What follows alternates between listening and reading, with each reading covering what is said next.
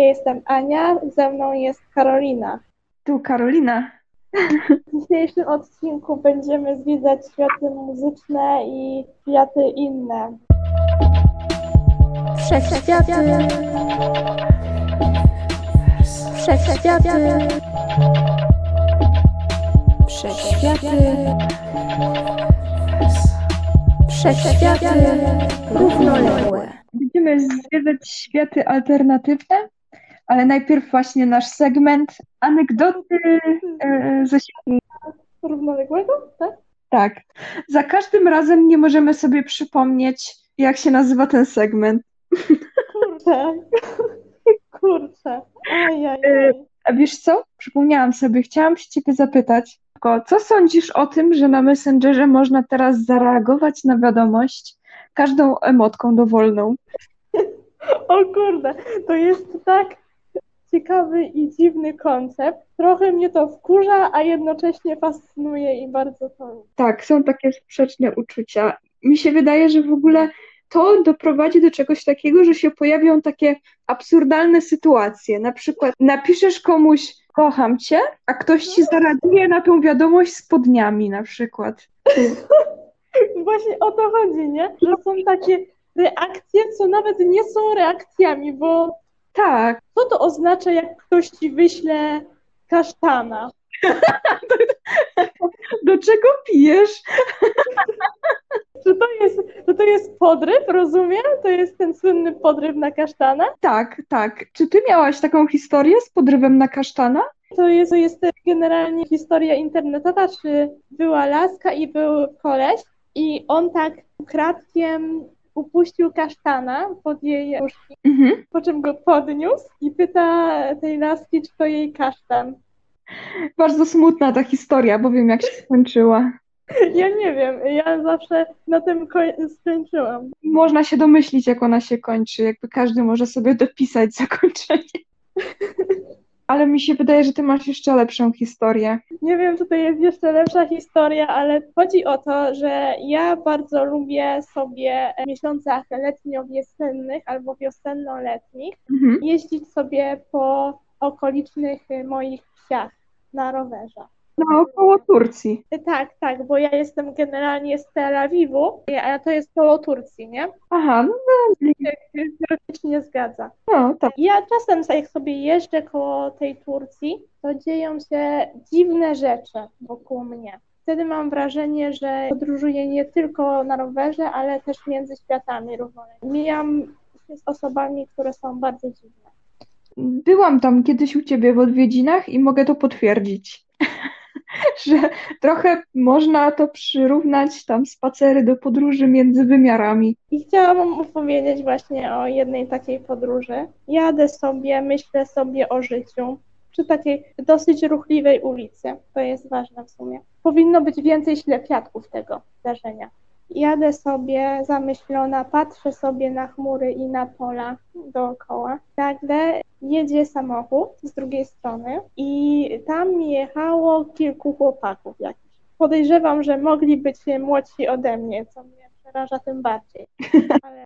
I pasażer y, tego auta z, z tyłu otworzył szyberdach, wychylił się z tego szyberdachu, znaczy stanął w tym szyberdachu i krzyczy do mnie dasz radę, po czym się schował. I ja byłam zszokowana tym, co właśnie usłyszałam. Niemniej było to dosyć motywujące i spojrzałam się takim dziwnym wzrokiem na ten samochód i kierowca pokazał mi jeszcze okejkę.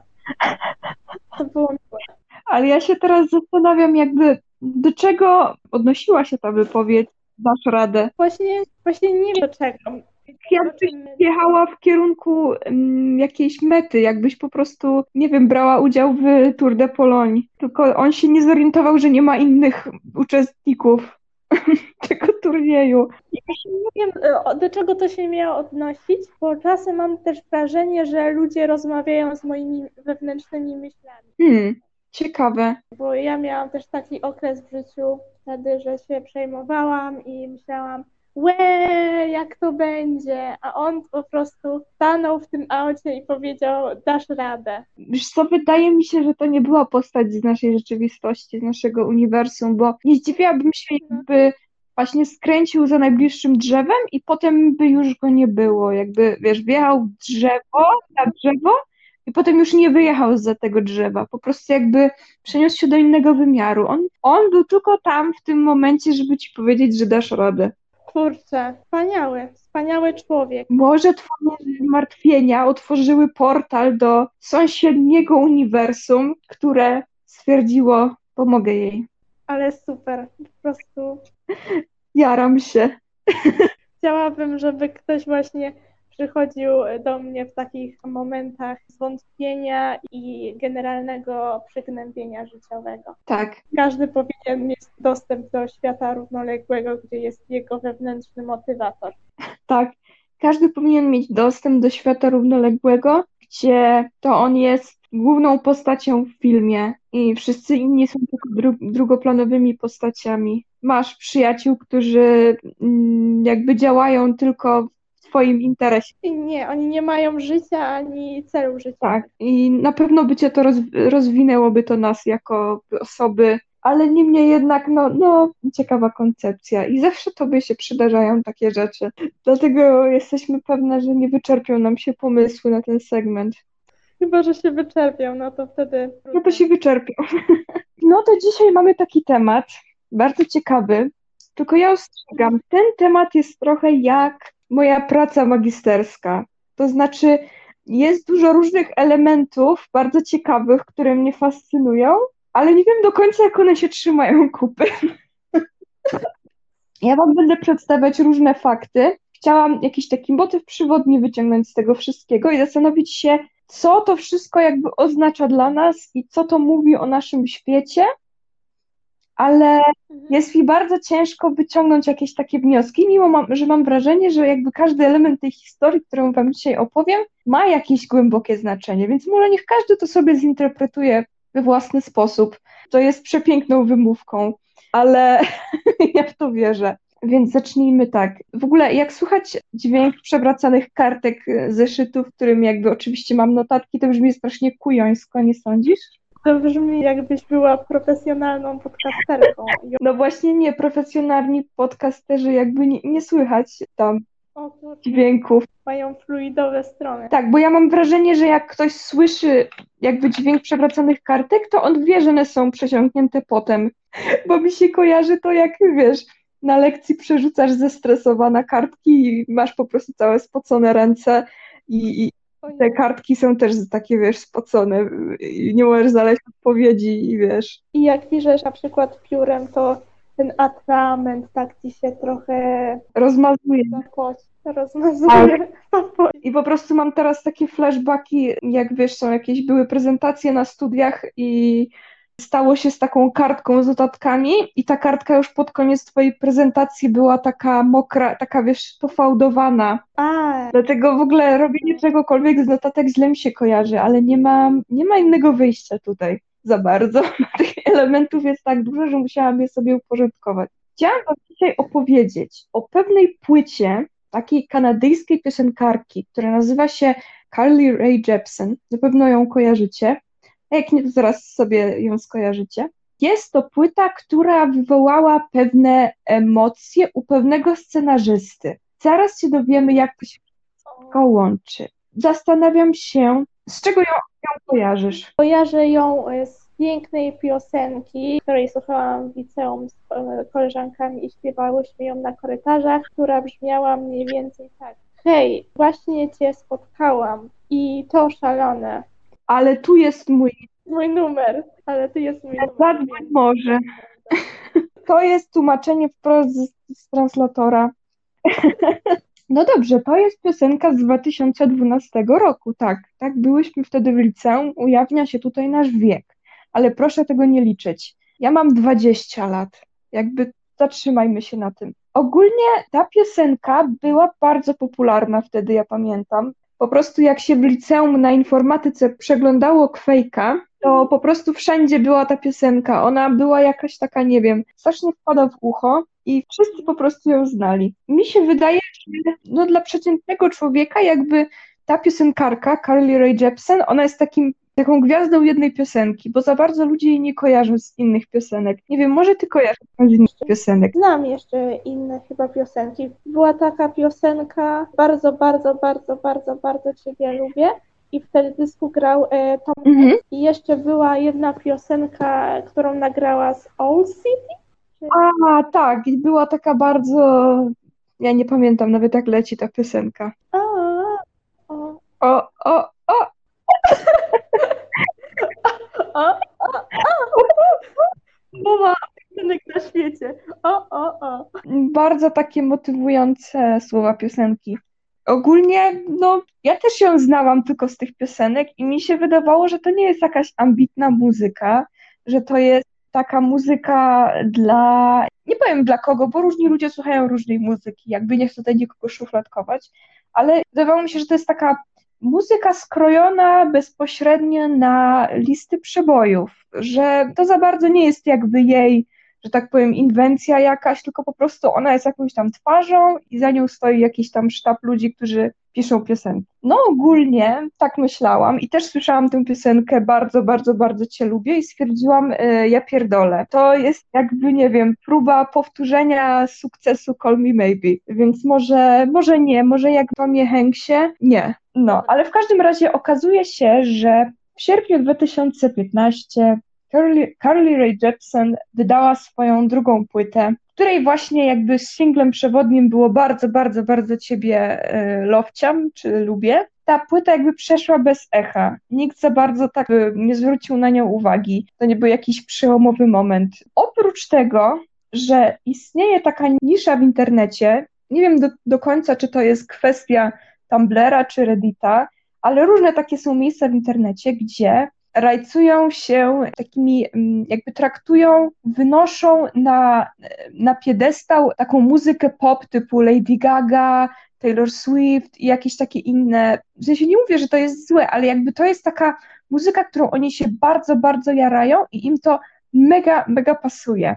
I między innymi oni zwrócili uwagę na płytę Carly Rae Jepsen z 2015 roku, która nazywa się Emotion patrząc jedynie na, na tytuł, no jakby nie wydaje się, że to jest jakaś y, płyta, która zawiera treści wysokich lotów. Że to jest raczej taka jakaś może imprezowa płyta, te klimaty. No ale nie. Ogólnie ta rzesza fanów bardzo tę piosenkę tam promowała w tej swojej niszy w internecie i też się okazało, że wielu krytyków bardzo dobrze oceniło tę płytę, o której w ogóle no tak naprawdę bardzo mało osób, mam wrażenie, słyszało. E, po prostu przeszła bez echa, ale ona miała bardzo dobre recenzje, kiedy wyszła w tym 2015 roku. No ale żeby jakby zrozumieć tę płytę, musimy się troszeczkę cofnąć do, nie wiem, o 5 lat może i zrozumieć, co się wtedy działo w muzyce. Będę bardzo generalizować. Więc jeżeli są jacyś ludzie, którzy nas słuchają, którzy bardzo się znają na muzyce i na historii muzyki, to bardzo przepraszam, jeżeli powiem coś nie tak ale ja będę generalizować i będę mówić to tak, jak ja to odbieram. Mniej więcej tak w 2014 roku mam wrażenie, że nagle w muzyce pojawił się jakiś taki switch, takie przejście, gdzie stylistyka dźwiękowa lat 80. stała się nagle ok i nieobciachowa. Wiadomo, że byli wcześniej jacyś muzycy, którzy czerpali z lat 80. I, i jakby eksperymentowali z, tymi, z tym brzmieniem, ale mam wrażenie, że właśnie jakoś tak w połowie tej dekady coś takiego nastąpiło, że w, te, w tej takiej mainstreamowej muzyce jakby wszyscy zaczęli nagle stwierdzić, że lata 80. nie są obciachowe, nie są fe, nie są b, że są ok. I w sumie fajnie by było jebnąć trochę jakiegoś spoko syntezatora, nostalgicznych takich bitów, takich ostrych, jak to w latach 80., jeżeli wiesz o czym mówię. Jakoś tak w 2014-2015 roku w mainstreamowej muzyce jakby zaczęło się pojawiać dużo inspiracji latami 80.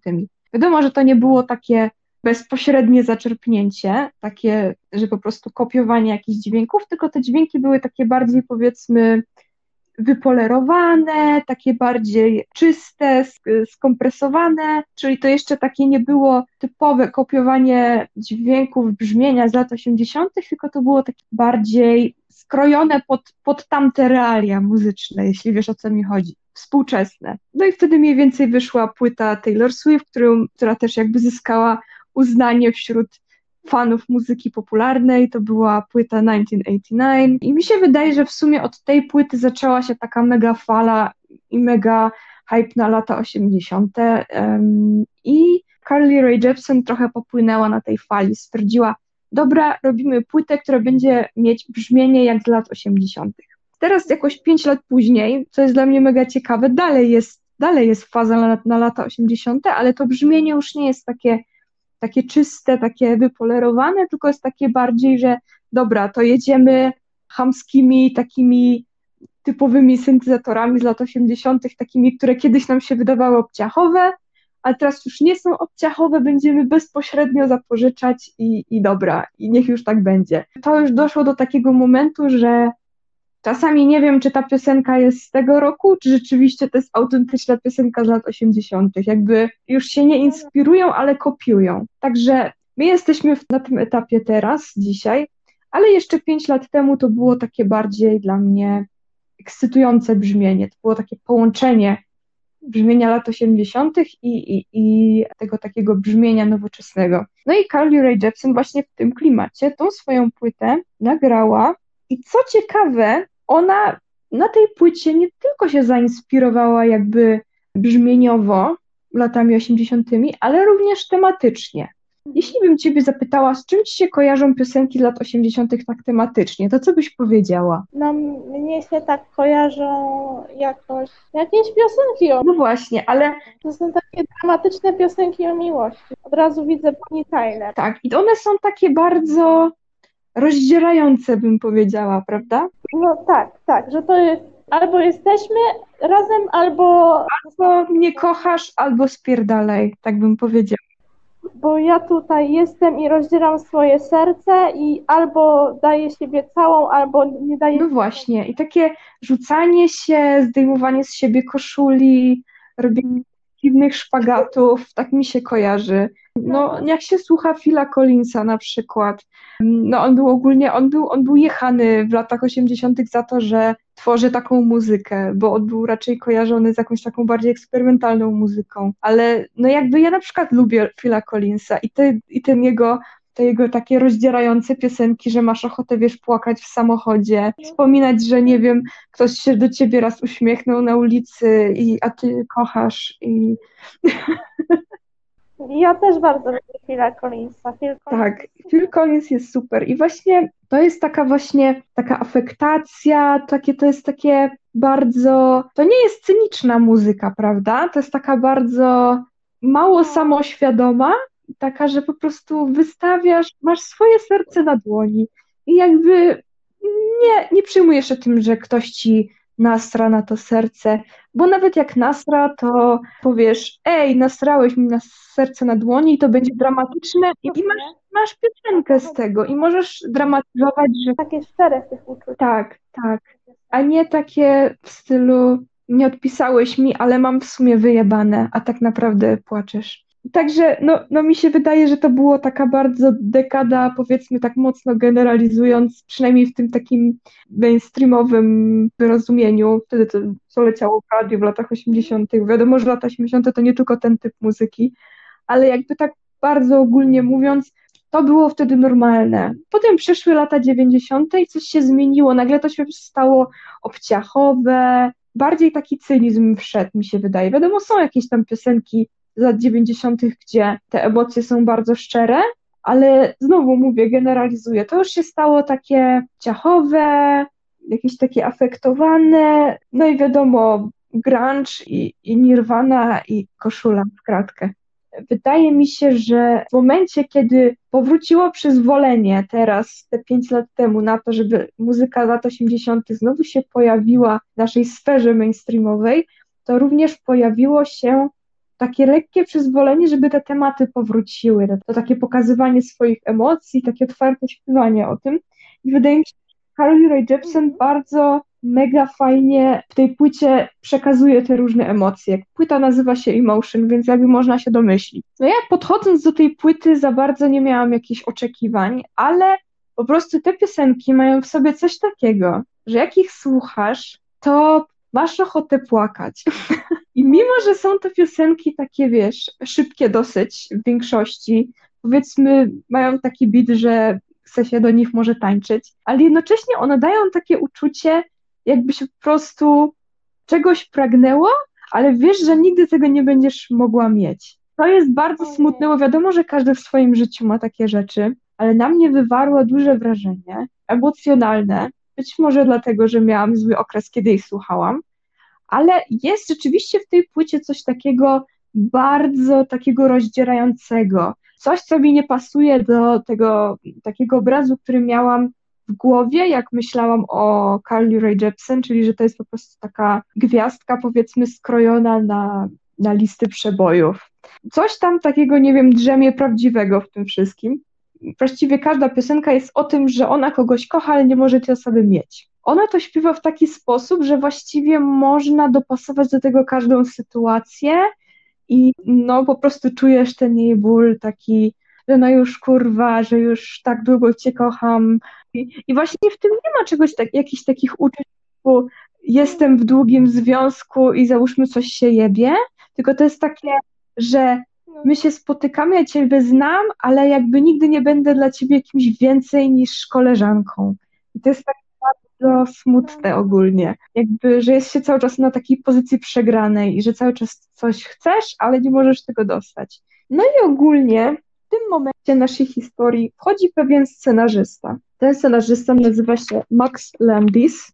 Jest to scenarzysta, jest to um, syn e, reżysera, który się nazywa John Landis i który wyreżyserował teledysk do piosenki Michaela Jacksona Thriller. Także dosyć szycha, bym powiedziała, w świecie reżyserii.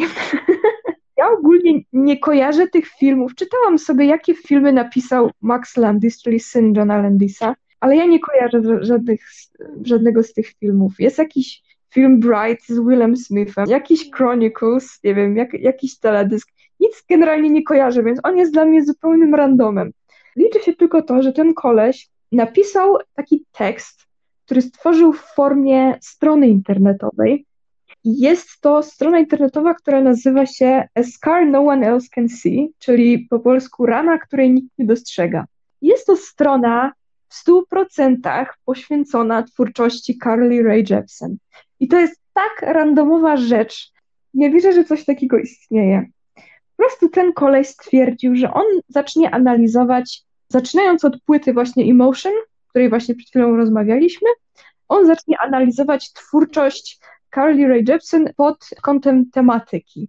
Jak widać, on też został w pewnym sensie zafascynowany tą płytą i on wręcz doszedł do pewnych wniosków, że przez całą tę płytę przewijają się bardzo konkretne motywy i że Carly w swoich piosenkach jakby cały czas odnosi się do jakichś konkretnych sytuacji, które wydarzyły się z jakąś osobą w jej życiu. I tą osobą najprawdopodobniej jest jakiś jej przyjaciel, powiedzmy niedoszły chłopak, którym ona była szaleńczo zakochana i z którym ona nie mogła być.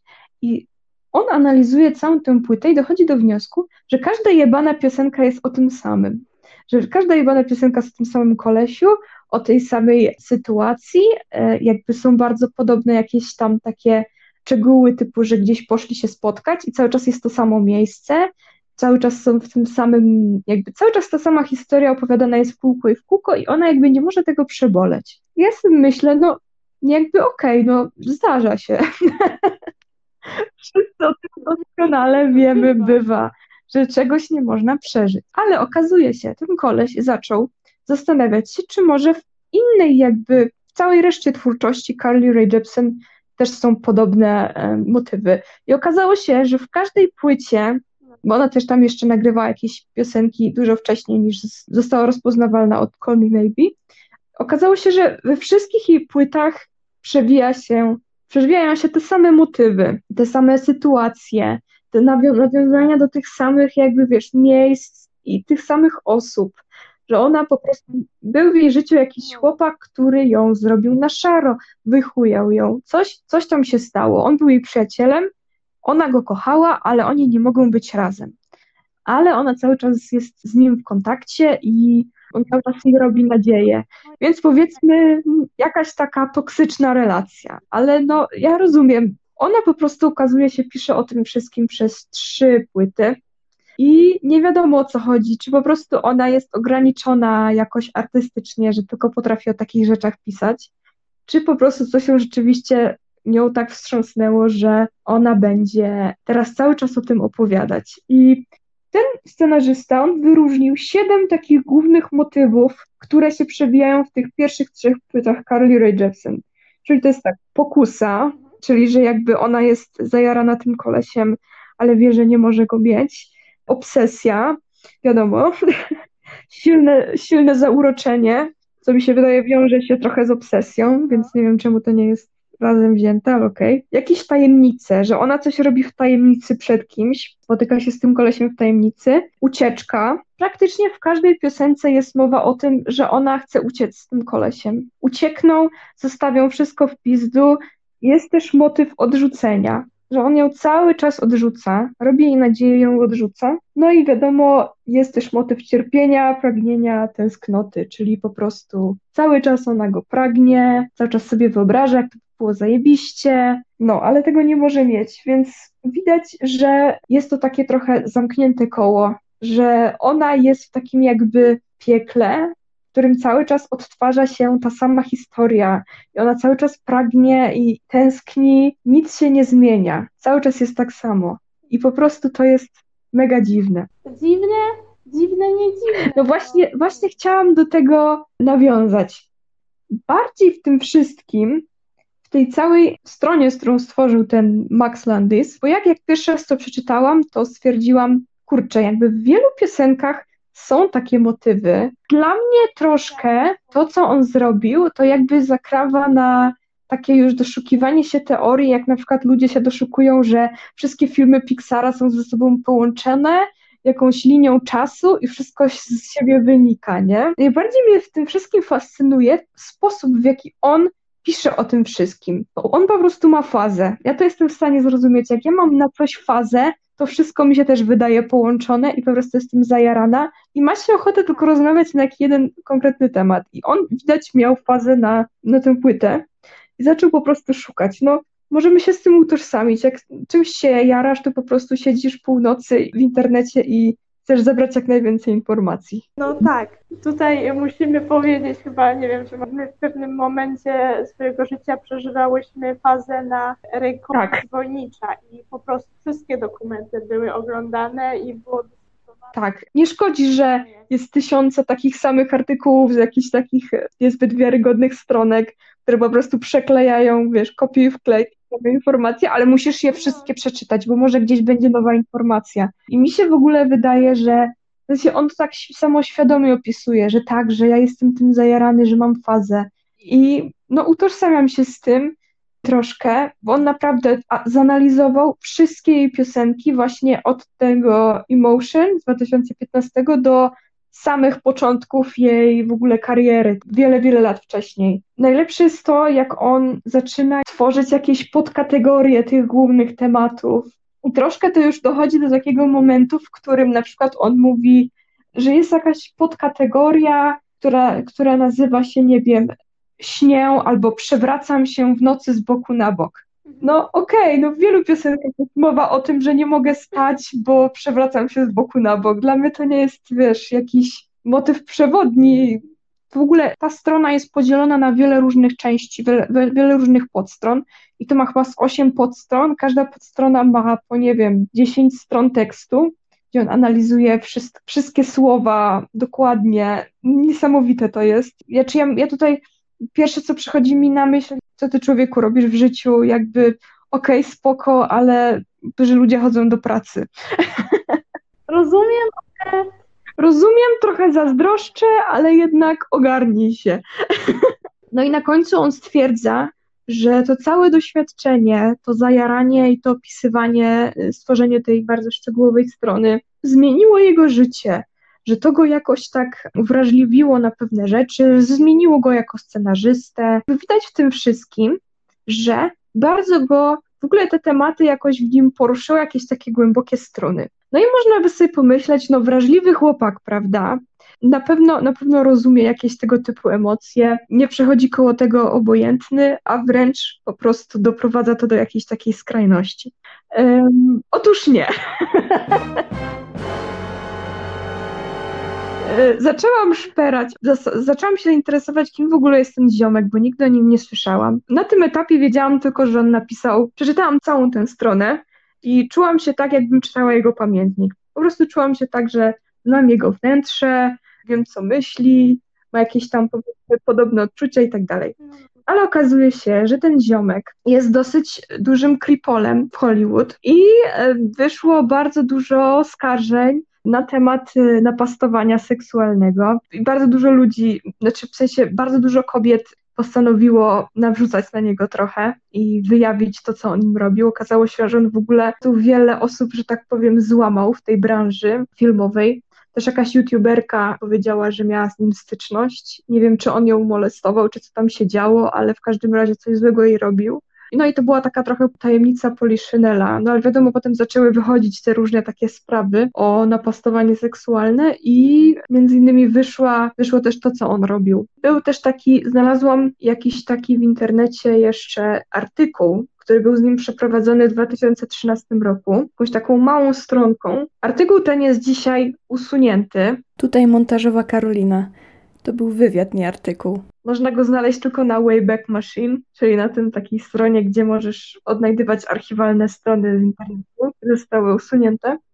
I to jest taki wywiad, wywiad dla takiej strony, która zajmuje się głównie taką te tematyką seksualności. No i on tam opowiada bardzo dziwne rzeczy. Na przykład, że złamał jakąś laskę i sprawił swoim zachowaniem, że ona miała zaburzenia odżywiania i że miała depresję. Że cały czas jej mówił, że jest gruba, że manipulował nią. Wypowiadał się w taki bardzo, no, no szczery, okej, okay, plus za szczerość, ale w bardzo obrzydliwy sposób wypowiadał się o tym, jak w ogóle traktuje związki i jak widzi kobiety i że jest trochę uzależniony od seksu i okej, okay, rozumiem, to jest jakiś problem, z którym ludzie walczą, e, nie można tego bagatelizować, ale on to opowiada w taki sposób, jakby to było takie normalne, takie spoko. I po prostu, wiesz, gdzieś tam się nie łączy w głowie ten, ten obraz takiego kolesia wrażliwego, który napisał tyle stron o Carly Rae Jepsen, o niespełnionej miłości nieodzajemnionej, i z drugiej strony, nie wiem, koleś, który jest takim mizoginem i nie za bardzo szanuje kobiety. Można by to jakoś pogodzić, no bo wiadomo, że w każdym człowieku znajdują się jakieś przeciwieństwa, rzeczy sprzeczne, ale no na przykład mi się to nie mieści w głowie. To jest takie bardzo dziwne. To jest wszystko, co chciałam powiedzieć na ten temat. Zostawiam Was z czymś takim. Wyciągnijcie własne wnioski te elementy się dla mnie nie kleją. W każdym razie to, to, jest, to było bardzo ciekawe. Mam wrażenie, że on jest wrażliwy na pewno, ale właśnie chodzi o to, że niektórzy swoją wrażliwość w bardzo dziwny sposób. Mhm. Nie wiem, tak mi się wydaje, że to jest po prostu takie połączenie nadwrażliwości i, i skrzywdzenia jakiegoś. Nie chcę teraz tutaj się mhm. robić jakąś analizę, bo nie znam się na tym, ale są takie przypadki, że Łe był taki wrażliwy, ale popatrzcie, jaki był w domu. To nie chodzi o to, żeby kogoś usprawiedliwiać. Ja jestem zszokowana, bo dla mnie mi się zawsze wydawało, że jeżeli ktoś kogoś krzywdzi, że, że w ogóle wydaje mi się, że ludzie, którzy sami cierpią, najczęściej cierpią, zadają ból innym bo im się wydaje, że muszą mieć jakiś odwet za własne cierpienie i zadają ból innym osobom, i wtedy jakby w tym momencie takie osoby ma, mają taki solipsyzm, że im się wydaje, że oni są jedynymi osobami, które cierpią i że jak zadadzą cierpienie innym osobom, no to to nie jest to samo, co w momencie, kiedy oni cierpią, że to jest po prostu coś innego, bo oni tego nie odczuwają. Więc im się wydaje, a inni sobie poradzą, a nic mu nie będzie, mogę mu nawrzucać, ale ja, ja cierpię, nie? Ja cierpię, moje cierpienie, ja jestem pępkiem świata. I po prostu wydawało mi się, że jeżeli ktoś w taki sposób traktuje kobiety, jeżeli mężczyzna w taki sposób traktuje kobiety, gdzieś tam ma takie przekonanie, że, że on widzi w sobie swoje człowieczeństwo, ale nie widzi człowieczeństwa w kobietach, że on jakby nie przechodzi mu przez myśl, że kobiety też mogą coś czuć, też mogą przeżywać, że one są jakimiś takimi nie tyle obiektami, ale że nie jest w stanie wyjść poza siebie i zobaczyć, że drugi człowiek też może cierpieć czy coś przeżywać. Ale tutaj jakby właśnie mnie to zaskoczyło, że on jest w stanie się mega wczuć w drugą osobę. On mega się wydawał taki współczujący dla tych tematów, które mm, tam na tej płycie są poruszane. Będzie- Znaczy w sensie też mi się wydaje, że jak się, jak się jest scenarzystą, to też trzeba mieć, jeżeli coś piszesz, też trzeba mieć jakąś taką dozę wyobraźni i umiejętność takiego spojrzenia z perspektywy, wczucia się w sytuację drugiej osoby. Jakby co innego jesteś tam jakimś, nie wiem, powiedzmy producentem czy coś, że po prostu tylko ogarniasz to z, z perspektywy biznesowej, ale no jeżeli coś tworzysz, to wydaje mi się, że powinna być jakaś wrażliwość. Oczywiście, że no nie jest tak zawsze, bo wiadomo, że mamy mnóstwo wśród osób działających w branżach artystycznych, mam mnóstwo osób, które robią bardzo złe rzeczy, ale akurat w tej kwestii bardzo mnie to zdziwiło. Bardzo dziwna sprawa, powiem Ci, że to jest jak I wydaje mi się, że to jest na tyle dziwne, że to tworzyło alternatywne uniwersum. To jest takie skrywanie też chyba, nie wiem na czym to polega, fenomen tych wszystkich gwałcicieli seryjnych, mizoginów typu Harvey Weinstein i tak dalej, ale to jest zawsze, chociaż mówi się, że wszyscy wiedzieli w branży o Weinsteinie, to, że to nic nie było nic takiego, że, że e, to nagle wyszło i wszyscy zrobili minę Pikachu, że to akurat była sprawa dosyć, dosyć oczywista dla wszystkich, bo o tym się mówiło, Quentin Tarantino mówił, że on w sumie wiedział, ale on mu filmy produkował i, i tyle, i też nic nie zrobił, ale natomiast zawsze się znajdą takie osoby, że, że robią coś złego, ale zachowują twarz publiczną. Właśnie to jest ciekawe, bo myślisz, czyli myślisz, że on to zrobił. Sensie mi się wydaje, że to trzeba by było bardzo duży wysiłek włożyć w to, żeby coś takiego napisać, jak właśnie ta strona internetowa. Że to jest coś takiego dosyć niszowego, o tym wie dosyć bardzo mało osób i to mi się wydaje nie było zrobione w celach poprawy jego wizerunku, wytworzenia jakiejś narracji o nim, bo mam wrażenie, że on to po prostu zrobił na randomie, bo miał ochotę, bo mógł, bo ma kasę i, i nie musi, że tak powiem, codziennie zapierdalać, tylko może sobie pozwolić na takie fazy. Możliwe, że po prostu w nim istnieją, że on ma o sobie przekonanie, że jest dobrym facetem, to na pewno. Znaczy, że, że to jest okej, bo ja to robię, nie? Bo ja wiem, dlaczego ja to robię, więc Nie chcę się tutaj wymądrzeć na takie tematy, ale myślę, że nikt w swojej głowie nie robi takiego. Nikt nie śpiewa piosenki z Wola z Disneya. To nie jest tak.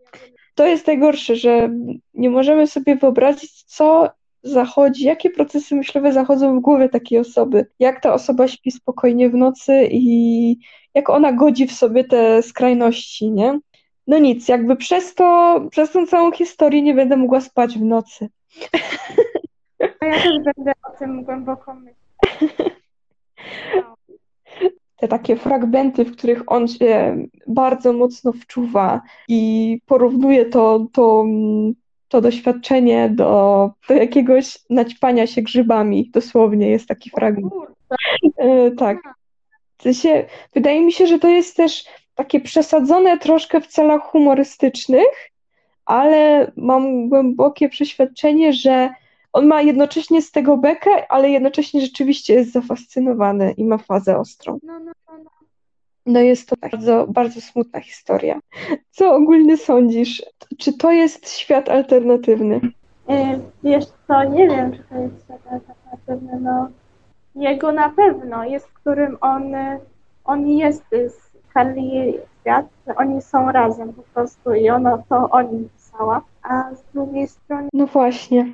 Też mam wrażenie, że to całą historię można przyrównać do tego, do takiego zjawiska, które każdy odczuwa, że mamy na coś fazę, albo na kogoś, albo na coś, i bardzo dużo osób przeżywa takie momenty, że coś idealizuje w głowie, coś e, wydaje się spełnieniem Twoich marzeń, masz o tym punkcie obsesję, no bo powiedzmy sobie, że tak można w sumie zdefiniować jakieś takie zauroczenie kimś albo czymś, prawda? Że ma się na coś mocną fazę, ale wiesz, że to jest tylko w twojej głowie, że to nie jest, że to jest wszystko zbudowane na twoich pragnieniach i stworzyłaś w głowie jakiś idealny obraz czegoś lub kogoś. I później musisz tak jakby zmerdżować, połączyć to, co masz w głowie z tym, co jest naprawdę. No i wydaje mi się, że no jest zajebiście, jak to się jakoś połączy ładnie i po prostu wyjdzie z tego coś fajnego, ale najgorzej, jak twoje marzenia się zderzą z rzeczywistością, która nie jest zbyt kolorowa. Wydaje mi się, że tutaj ten przypadek Maxa Landisa, tego scenarzysty, mamy powiedzmy to zajaranie i wydaje nam się, że jest coś takiego, nie wiem, niesamowitego w świecie, że coś wyrywa nas z tego marazmu dnia codziennego i zaczynamy budować sobie historię, tak jak on sobie budował tą historię. Ale później przychodzi ta rzeczywistość, gdzie trzeba po prostu spojrzeć tak na coś lub na kogoś realistycznie, niekoniecznie w negatywny sposób, ale powiedzieć sobie, to jest tak, a nie inaczej. I niestety to nie ma, trzeba wyjść poza siebie. No. Można się zaskoczyć mile, można się rozczarować. To może pójść dwie strony. Akurat w tym przypadku się rozczarowaliśmy. To jest takie dla mnie uniwersalne przeżycie człowieka, prawda? Że czymś się jara, a potem A później jest takie zderzenie z rzeczywistością. tak. I tak Jedzie ten, jedzie ta ciężarówka z napisem y, rzeczywistość. I tak jest z wszystkim. Ze studiami, z pracą, z jakimiś relacjami międzyludzkimi, ale czasami otwierają się portale, których istnienia nie podejrzewalibyśmy i nas zaskakują mile. Takich portali właśnie Wam życzę. Miejcie oczy otwarte. Pandemia jakby i izolacja sprawia, że się trochę osuwamy w, w, jakby w głąb własnego ego i w głąb siebie, ale może rzeczywistość nas zaskoczy. Dzisiaj było tak nostalgicznie. Tak, dzisiaj było nostalgicznie i trochę filozoficznie. Nie, nie nostalgicznie, tylko tak melancholijnie, tak z zadumą. Zaduma jesienna, bym powiedziała wręcz. Pogoda jest taka, nie, dzisiaj u mnie było bardzo ładnie w sumie, ale jednak aura, aura jesienna sprzyja takim rozmowom. A już niedługo w następnym odcinku porozmawiamy sobie o świecie pełnym, pełnym deszczu, y, pełnym bardzo dziwnych chorób skórnych. Będziemy omawiać y, wszechświaty z y, filmu Wilgoć. O kurczę, już się nie mogę doczekać. Jestem gotowa zamienić niespełnioną miłość, obsesję i rozczarowanie na świat pełen chorób skórnych. Pakuję walizki, pakuję walizki, opuszczam ten smut, to smutne uniwersum, które dzisiaj stworzyłam i z chęcią kupuję bilet do świata chorób skórnych Poproszę pierwszą klasę. z Warsem. Też może temat nie, nie sprzyja jedzeniu, ale Ale może jednak. tak, nie mogę. No wie, przekonamy się. Przekonamy się już za tydzień. No to się z Państwem żegnamy i spokojnej niedzieli. E, Spokojnej niedzieli. Wszechświaty. Wszechświaty. Wszechświaty. Równoległe.